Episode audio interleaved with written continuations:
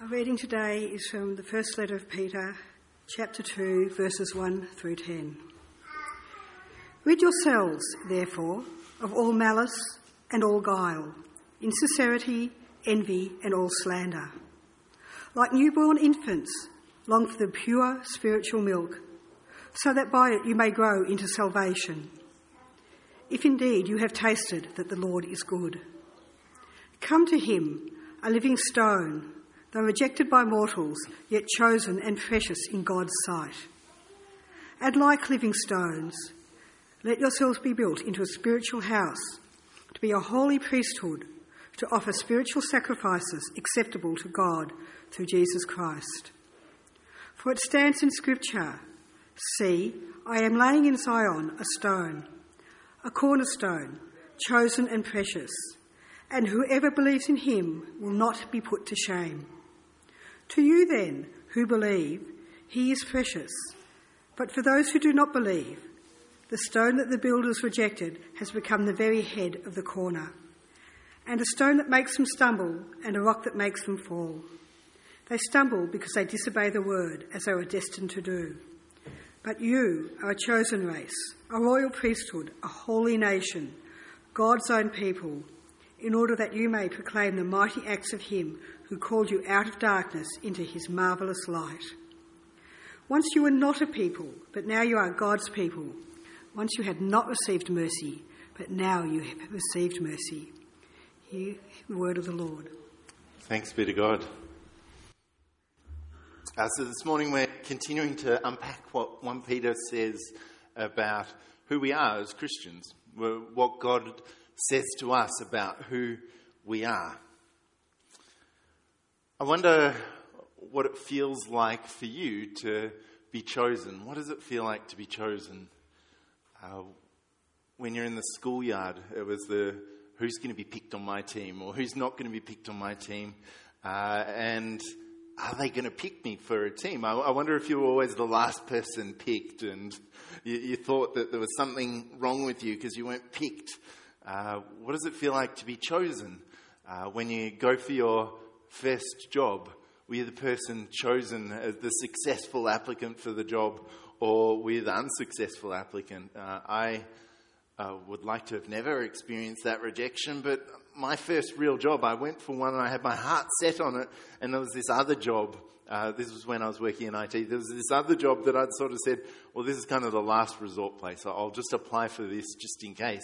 I didn't get the one I really wanted, and so I was devastated that a mate was chosen uh, instead of me. And so, what does it feel like to be chosen? Uh, when maybe when you ask someone out on a date, are they going to choose me or are they going to not choose me? Maybe you're waiting to be asked out. Are they going to choose me or are they going to not choose me? What about friendship? Are they going to choose me as their friend? Why don't they call me? Do they value me as a friend? Do I really want to be a friend with that person? What does it feel like to be chosen? All through life, we, we experience this. Am I part of the group? Or am I not part of the group? Am I included or am I excluded? And when we're included, we feel valued and a part of something. And when we're excluded, not chosen, we, we feel like, well, where do I fit? Is there something wrong with me?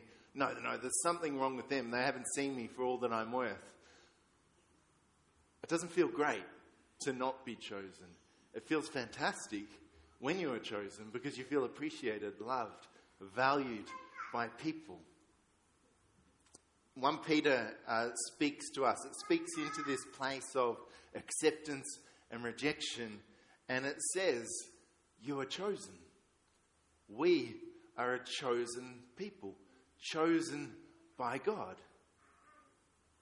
He wants to include you, include you. You're a chosen race, it says. Uh, so no longer does your ethnicity determine your inclusion in the group. Uh, the Jewish people were separated from the Gentile people. No, suddenly there is one race. Race wasn't something that, that you could change, but suddenly we're a chosen race, grafted in by Jesus, that are, we are a new creation, a new unique creation made out of, of multiple ethnicities, uh, a chosen race for God. It also says that we're chosen priests. What does this mean? That the priest was the one that had access to God. To, to be uh, a priest, you needed to be part of a certain tribe. But now God is saying you are part of the chosen tribe. You are part of the chosen group, the privileged group that has access to the most holy of holies, the holy place. You're chosen as the people that are offered the opportunity to offer intercession to God, to receive forgiveness from God, to be mediators to God. We're chosen. Now, we're not only chosen as priests to be part of this tribe of people, we are chosen as the ones that are able to enter the Holy of Holies. Only one high priest once a year, elected on ballot, was able to enter that place. We are chosen, able to enter God's presence. And in fact, as we've looked at through Pentecost, God's presence coming and living inside of us.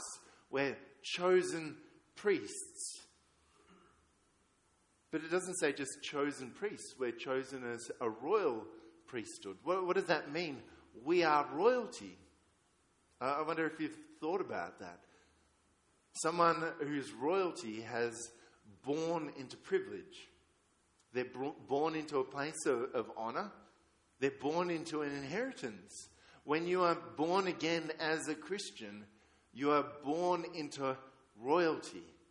That is, that you're not just part of the, the, the lower class or the middle class, you are the, the royalty in the place where you are. We are a royal people. That, that is, we no longer have to perform in order to get power, we're, we're born into it. The, the, difference between someone that's born into power and the, or royalty and the person that earns their power is the person that earns it is continually needing to, to strive, to, to push, to, to stretch, to lay hold of. Suddenly, if you're, you're royalty, you're born into it, it's just a right. It's a privilege that you have as a result of your, your birthright. And so we are a royal people. Uh, we are a chosen people, a chosen race, chosen priests, chosen as royalty. We're a chosen nation. Uh, that is not the, the nation of, of Australia, that is God's own nation. I wonder if you've heard the descriptions of us and recognize the uh, similarity to how God describes his people Israel. They were a, a chosen people, a, a, chosen race, a chosen nation. He had plans, a, a purpose, blessing prepared for them. The inheritance that was theirs is given to us. Also, that we are a chosen people, set apart, called out to be his people in the world. You're a chosen nation. You are chosen. We are chosen. God sees us, all that we are, all that we've done, and he chooses us. His creation, he calls us special. His people, a special people called out from the darkness into his marvelous light. And we're chosen to follow the chosen stone. Jesus is described as the, the precious stone, the chosen stone. Jesus is the foundation stone of the building, that the church is founded on Jesus. That as Jesus was chosen and went before us, he chose us to follow and to be built on him as the foundation stone. Uh, chosen to follow the chosen stone, well, when you lay your foundation in other places, your foundation will crumble and fall. Uh, there's a couple of plates you can see up on the, the wall at the back of our church.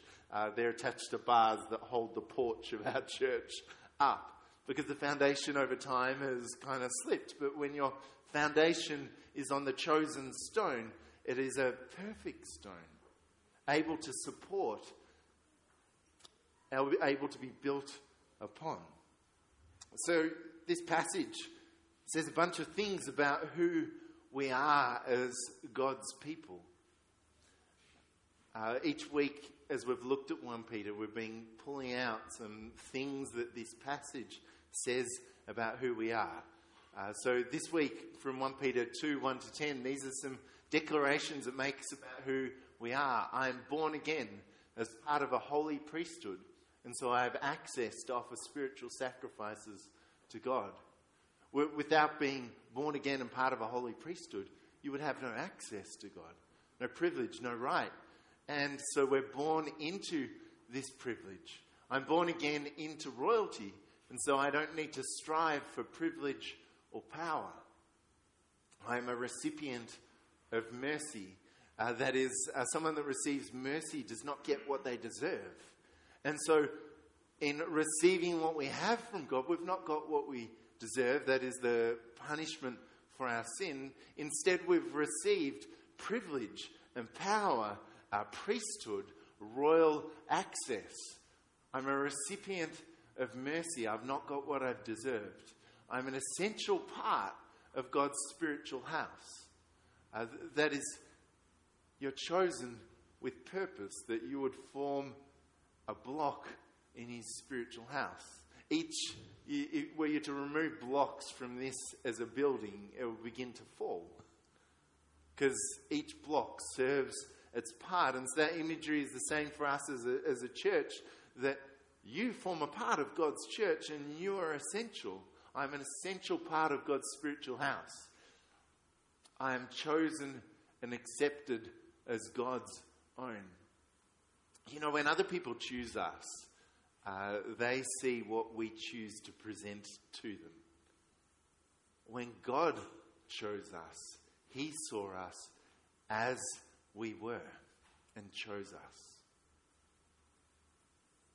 He loved us as we were, seeing us warts and all, thoughts and all, what no one else sees, and chose us. I am chosen as accepted and accepted as God's own. Jesus is the foundation and cornerstone of my faith. And I exist to declare the mighty acts of God. What we've been doing uh, each week is we've been declaring these out. Uh, I thought we'd do that slightly mid to end of sermon this week. And so, if you'd like to join in in making these declarations, let me invite you to stand and let's make these declarations. So, uh, altogether, I'm born again as part of the holy priesthood, and so I have access to offer spiritual sacrifices to God. I'm born again into royalty, and so I don't need to strive for privilege or power. I'm a recipient of mercy. I am an essential part of God's spiritual house. I am chosen and accepted as God's own. Jesus is the foundation and cornerstone of my faith. I exist to declare the mighty acts of God.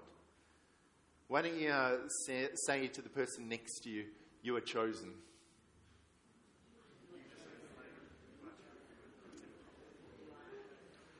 Why don't you grab a seat?